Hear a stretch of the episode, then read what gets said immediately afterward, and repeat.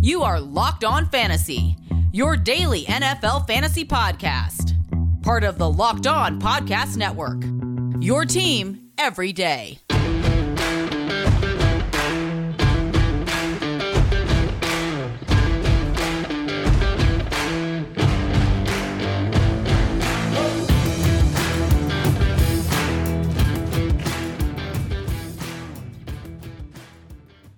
Greetings, everyone, and welcome to another edition of the Locked On Fantasy Football Podcast. As usual, I'm your host, Vinny Iyer. When I'm not doing this, I'm writing about NFL and fantasy football for SportingNews.com. Come to site now. We've got you covered for the offseason. My latest NFL mock draft, the big board of the top 50 prospects in the 2021 draft, as well as my look at the top 50 free agents and then the best by position. So you can check those out here. We'll break those down for you at some point here on uh, Locked On Fantasy Football. We'll mix those into our shows here. Uh, we also want to plow through our kind of our off-season preview, uh, 2020 season in review uh, series that we've done. We took care of the entire AFC East and NFC East. So if you missed those shows, uh, we broke down those eight teams. So 25% of the league done, another 75% to go. We'll get to all the teams. So we'll be on top of things that happen here as they come. But yeah, check out the free agent stuff. We'll get deeper into that here as we get closer to the middle of March when the new league year opens, and uh, we'll also pop in if there's any more uh, breaking news, such as the Matthew Stafford Jared Goff trade that needs to be analyzed in fantasy football. We'll uh, do specials for that as well. So we're going to keep bringing it to you here on Locked On Fantasy Football throughout the off season, and we're going to tackle the AFC North as our next division. So we'll get through that whole division here. The Ravens, uh, Bengals, Browns, and Steelers in order. So that means Baltimore's up, and that'll be the team as the subject of today's show. So let's uh, dive right into it and look at what the Ravens did in 2020 in fantasy football. We start, as we always do, with all the teams at quarterback. Lamar Jackson finished number 10 overall in fantasy football scoring, so solid QB1. 22.2 points per game here. And uh, he finished nine in average points per game, so pretty close here to uh, what he did last year in terms of the consistency, but the numbers certainly dropped off, and that's going to happen with all the guys. We saw that with uh, Patrick Mahomes from his uh, 50 touchdown year. The drop off was there the next year. So you're almost certainly not going to get the same quarterback value you did on a really high end producer that uh, has a big cushion over everyone else. Part of it is that the touchdowns can be up and down here. I mean, he had 33 combined touchdowns, 1,005 rushing yards, 2,757 was the passing yardage total there. So definitely good production overall 33 and 9 but it was a year that a lot of uh, quarterbacks put up higher numbers. So not necessarily lamar seeing his uh, floor kind of fall a little bit. It was extremely high ceiling and floor there in 2019 when he won the mvp but you're going to have a drop off in general. Lamar struggled through early in the season. The schedule was a little tougher. People defended him and this Ravens offense a little bit better. There was some predictability with the way they operated. Then down the stretch, Lamar got really hot. We saw shades of the old Lamar. They figured out the running game, got that going in the right way with the right people, got Marquise Brown involved, and we saw more of Lamar that we saw in 2019, but not as consistently early. He was disappointing. He was a guy that borderline that you could play someone else instead and play the matchups with Lamar. That's how tough it got at some point. But down the stretch when the Ravens took over, rolled into the playoffs at 11 and 5 is the second team there in the AFC North. Couldn't quite catch up to the Steelers, but great finish here to finish ahead of the Browns in the division. So, yeah, Lamar was a big part of that, figuring out the offense. There was a lot of heat on Greg Roman. Why haven't they diversified? But part of it really was uh, not having the same blocking. Ronnie Stanley at left tackle that really hurt, and also no receivers to really step up after Marquise Brown Mark Andrews could disappear in some games as well. Didn't have Nick Boyle in there; he was hurt key part of their offense as well as their second tight end can really help Andrews get open. So all kinds of things, little things happen there to push Lamar down. But that's the thing is, again, that's why a quarterback is going to go down value. They might have a few struggles. Things may not be as easy for them, and things around them could break down. And that's what we saw with Lamar Jackson here in 20- 20, he's still a fine fantasy football quarterback. Wasn't terrible, just wasn't worth investing a first or second round pick. He, just like the other quarterbacks, you want to look for the values, and that's looking at sixth, seventh round, somewhere there, realistically, where you didn't have to invest too much. And if you did, and you didn't go to someone like Josh Allen or Kyler Murray, instead, you were disappointed with those overall results with Lamar. So, again, you have to temper expectations. Again, quarterbacks production fluctuates from year to year. A lot of it is touchdown dependent and system dependent and supporting cast dependent. So, so many things, and uh, Lamar was affected. But credit to Lamar, Greg Roman, and this offense that they didn't go too far down here. 22.2 is pretty solid. Anything over 20 in half point PPR formats is pretty darn good. At quarterback. Now let's go to running back here. Uh, interesting uh, numbers for sure. Uh, J.K. Dobbins finished as RB21 there, 10.6 points per game. Uh, yet Gus Edwards finished 35th. Mark Ingram phased out, and he ended up being released here. So Dobbins, 10.6 fantasy points per game. He had uh, 925 yards from scrimmage and six TDs, eight 52 and 5 for Edwards, so a little bit of difference there 10.6 versus 7.7. In terms of average points, Dobbins 30th, Edwards 47th, and 21 and 35 in terms of total points here for Dobbins and Edwards, respectively. So this should be the backfield duo going forward. Justice Hill didn't really get involved as they phased out Ingram either. They kept Hill involved for special teams, but Dobbins and Edwards, this was a very productive, dynamic duo. And Dobbins was starting to see those uh, high carries between 50 and 20 early. So Dobbins can have an exceptional year. Edwards is a good change of pace. He's a strong back. This is a run heavy offense. He no nonsense, gets good chunk yardage, but Dobbins just makes people miss. He's a better red zone finisher.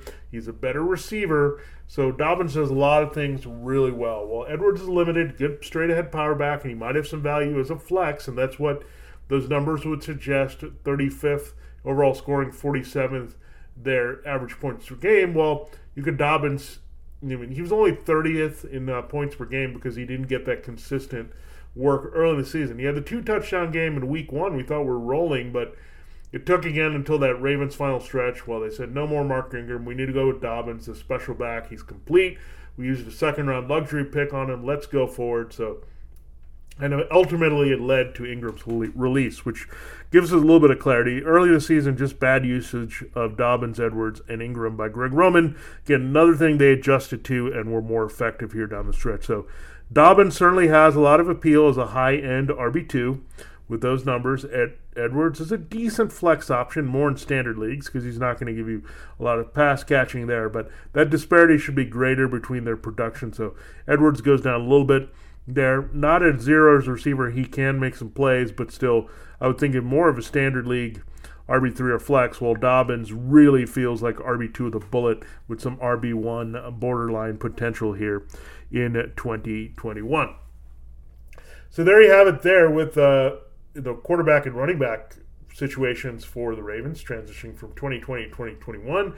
Our next segment, we'll look at uh, wide receiver, tight end, defense, and kicker. Then we'll close looking at uh, where the Ravens stand with their big number, salary cap, free agency, uh, draft picks, and all that good stuff to try to become an improved team or where they might take some hits this offseason. So we're doing that with every team. So if you missed any of those uh, eight teams we did before from the AFC East and NFC East, check that out. Before we get into our next segment, I got to tell you Bet online is the fastest and easiest way to bet on all your sports action. Football might be over, but NBA, college basketball, and the NHL are in full swing. Bet online even covers awards shows, TV shows, and reality TV, real time updated odds and props on almost anything you can imagine.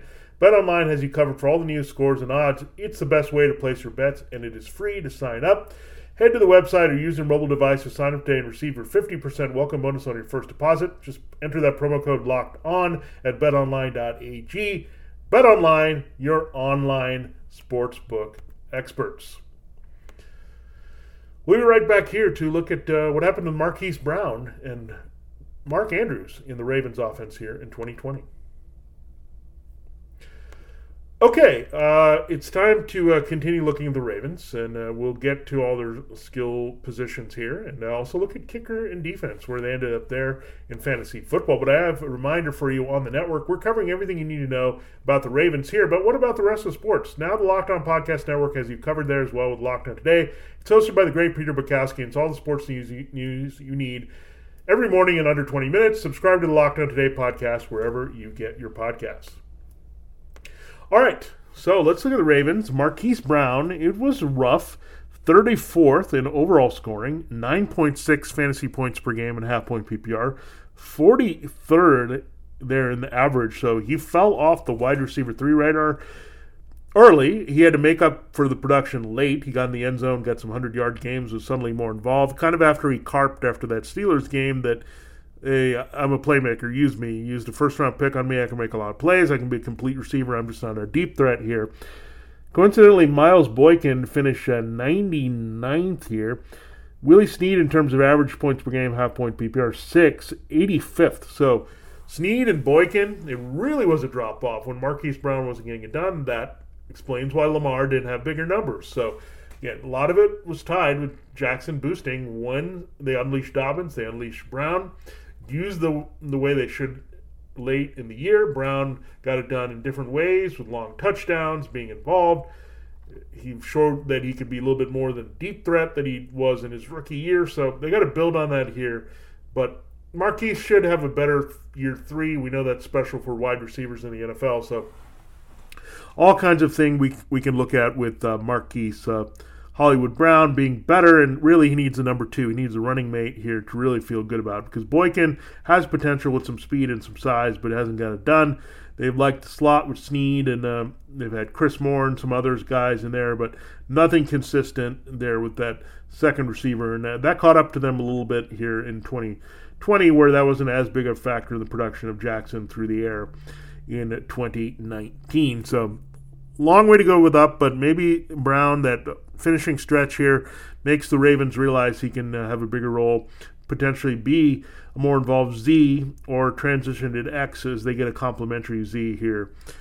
Uh, on the outside when they go 11 personnel. They use a lot of two tight end sets, so that might change a little bit. But again, Brown should be on the field making big plays. They could use that second receiver, big target, who can go up and get the ball in the red zone and more of a possession type there. We'll see how they work it there. So really, Mark Andrews is the hybrid wide receiver, tight end, uh, another Oklahoma product. He finished number five in fantasy football scoring at tight end and half point PPR, 10.1. In terms of average points per game, fourth. So expected where he was and not too far, but certainly a drop off. He was a bit touchdown dependent. He disappeared in some games. Not as consistent here without Boyle blocking to help as a complement, but still you can't complain. It wasn't a great year for tight ends. He had over double digits five and four puts him firmly in the tight end one situation. So he's not going anywhere as a key part for Lamar. They got to get him locked up here, just like Marquise. But again, they might add one more receiver here, but Andrews still is going to be a big factor. There's no doubt about it. So interesting 10.1 points per game for him. 9.6 for Brown. So not as far as off as you think between those two. It's just that wide receiver production was a lot higher, and that pushed Brown down when he was below the double digits. Well, Andrews was pretty high because tight end was really a mess, mainly after Travis Kelce and Darren Waller at the position. So, so Andrews did underachieve a little bit. Uh, just in relation to the position, it wasn't as bad as Brown. So, again, I think Boyle helps just to have someone in there. Having that other target's going to help on the outside with some size to help you know, open up the middle of the field here for Andrews. So, Andrews, that has a pretty good high floor for him, and I think he can push higher to the ceiling there in 2021. Now let's look at uh, the Ravens defense. They were very strong here, fourth in fantasy football defense special team scoring, 8.9, so not bad, all nearly nine points per game. They're getting it done with the sacks and takeaways. Good active defense here that they had, and still a lot of playmakers. Pretty good secondary, pretty decent pass rush.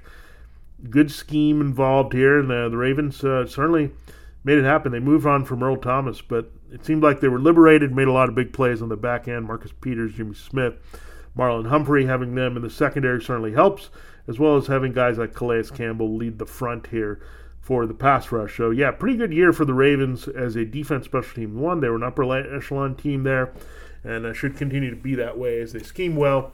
got to figure some things with the pass rush and secondary and free agency, but Ravens very good playmaking built unit here, and that should continue playing off that very good offense in 2021. Now, Justin Tucker, it was actually a disappointing year for him. He was the uh, eighth overall, 8.5 at 10th in um, yard or points per game there. So 8.5 points per game for Justin Tucker. So a little bit of a drop off here. Not as big as the previous year. He missed some uh, kicks here through uh, field goals and extra point attempts. So, yeah. So again, this is why you don't want to jump on a kicker too early. Just get the guy who comes to you. If you're still using kickers, Justin Tucker's solid. He's going to make everything he gets, and he's perfectly fine. You don't have to reach for him. You don't have to pick him early. Just settle in and get him at the end of your draft there in round 17, in the, assuming you're in 12 team league uh, setups there. So Justin Tucker's solid.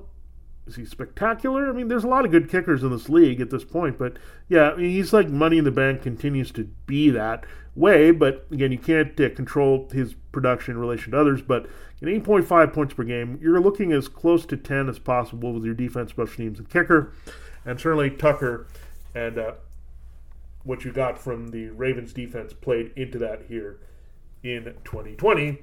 And again, those are going to be consistent entities with high floors Tucker, defense special teams, and Andrews going into next season. All right, so that takes care of all the uh, Ravens, uh, kind of uh, where they were at scoring and uh, what we think they can uh, do better or worse there 2021. Again, we want to dive into the Ravens salary cap, look at what they're looking at uh, free agent wise, and also their haul of Draft picks here coming up. Then our final segment, before we do that, I gotta tell you about Built Bar. Built Bar is the best tasting protein bar ever. The improved Built Bar is even deliciouser with six new flavors, including caramel brownie, cookies and cream, cherry barcia, lemon almond cheesecake, carrot cake, and apple almond crisp. This goes with their 12 original amazing flavors, including German chocolate, peanut butter, and banana bread. All the bars you get from Built Bar are covered in 100% chocolate. They're soft and easy to chew. Built Bar is great for any health conscious guy or gal. You can lose or maintain weight while indulging in a delicious treat, a protein bar that truly tastes like a dessert. All the bars you get from Built Bar are low calorie, low sugar, high protein, high fiber, great for anyone on a keto diet.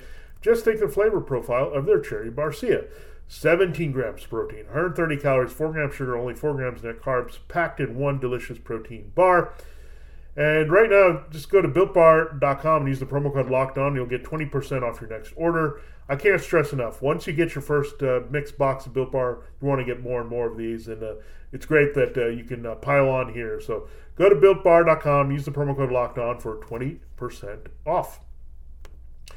We'll be right back here to uh, close the show, uh, looking at the Ravens offseason nuts and bolts here for 2021.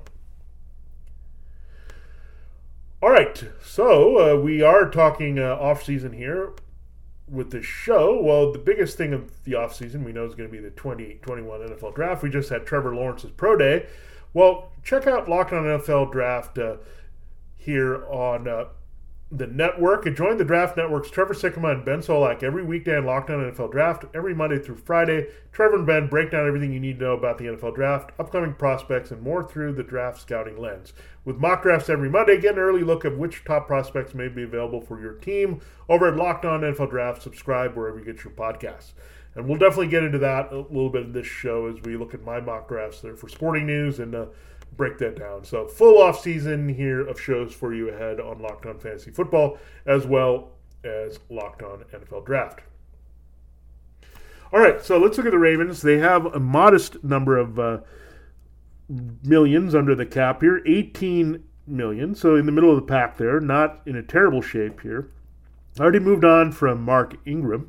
So they don't really have a lot of cut potentials here. Uh, Marcus Peters maybe at corner, but they kind of need him. He's key here with uh, Marlon Humphrey and Jimmy Smith if Smith has more injury issues and all that stuff. So that's uh, something they have to consider. But again, I don't think it's going to happen. They already moved on from Ingram.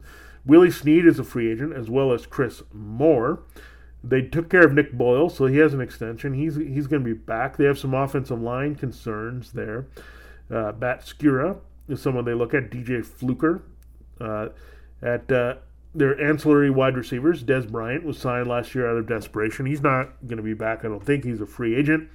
So, again, that's something to look at. Defensively, they got to worry about uh, Matthew Judon and Ngakoue, and some uh, concerns there, starting with the edge front. Have some issues at safety as well. Some depth all over on defense they have to be concerned with. So, yeah, overall, I think the Ravens are in pretty good shape. Uh, they can add to what they're doing here. So they should think about adding a free agent wide receiver if that player comes to mind here that can really help here. The top end is Al Robinson, Chris Godwin, and uh, Kenny Golladay. I don't think they're going to go after that level of free agent there. I just don't think they can quite afford it, and they want to have a little bit of flexibility with what they do going forward. But certainly they should be an attraction playing with Lamar Jackson, playing opposite Marquise Brown, trying to get that consistent number two receiver, and maybe even upgrading in the slot. These are two things that the Ravens really need to do through free agency and the draft this year. They are only sitting on five draft picks, so not a lot of resources in terms of the 18 million under the cap. They have to create some with some cuts potentially. They also have to worry again about bringing back offensive line, switching up wide receiver, getting some defensive help, seeing how they can keep Matthew Judon there to help uh, rush the passer. So a lot of concerns there. They're in key spots, but uh, again, how do they do it? They have five picks. They start with number 27 overall as a playoff team, number 58 as well in the uh, in the second round, but then it's a drop off. They only have five picks. They've uh, made some moves here. So number 122, number 152, and number 186 are what they currently hold after the first and second round. So limited resources overall. So you think there's going to be an emphasis somewhere on a wide receiver and an edge rusher for the Ravens. And uh, maybe a little bit more offensive line help. They hope Stanley comes back healthy and uh, is a force there up front. Or just in general, better health here uh, post uh, Marshall Yanda than they were last year after Yanda retired and uh, really hurt their offensive line a little bit until it found its groove late with good chemistry down the stretch. Uh, helped by uh, r- rallying around uh, having no Ronnie Stanley in their left tackle. So Stanley's a game changer, He's getting him back healthy, maybe making some key signings here. But yeah, we really hope a number two in the slot, maybe both, but at least one of those where you get a dynamic game changer. I looked at Kadarius Toney; He's a wide receiver from Florida. I think he'd be ideal here. Uh, worked with uh, Kyle Trask. Then I saw Rashod Bateman work with Tanner Morgan there at Minnesota. Either of those receivers would be pretty good to insert here with Marquise Brown and uh, give Hollywood some help and uh, Lamar a little bit of a legitimate number two there. Again, with Boykin uh, disappointing there as a speedy threat on the outside and no Snead, no more. There's certainly a little bit of an opening there to really upgrade. And uh, I like Toney because he's a little versatile playing on the inside outside and can make some big plays as well, which the Ravens want some field stretching ability to take advantage of their strong running game and open things up. With Hollywood Brown also stretching the field and Andrews having that capability down the seam. So there you have it. There's a look at your Baltimore Ravens, your 2020 edition what we just saw and what we think we're going to see here coming up in 2021. So, yeah, we want to keep tabs on them. They have potential, of course, to be top flight offense. We want more people involved. We just want more people to produce. So, if you feel really good about uh, Lamar and Dobbins next year, but Brown and Andrews pretty solid. Uh, Tucker in the defense. So, just want a few more things from the Ravens, and uh, we'll think they can be more complete fantasy force of team. No team is perfect. They're not going to have options all across the board. And if you have too many wide receivers or tight ends, they're going to cut from one production or the other in the passing game and uh, too many mouths to feed in the backfield. So hopefully they'll streamline, keep it simple, less guys, but enough guys where they're involved to boost uh, Jackson's value overall behind his own running ability, playing off what Dobbins and Edwards do here in the offense.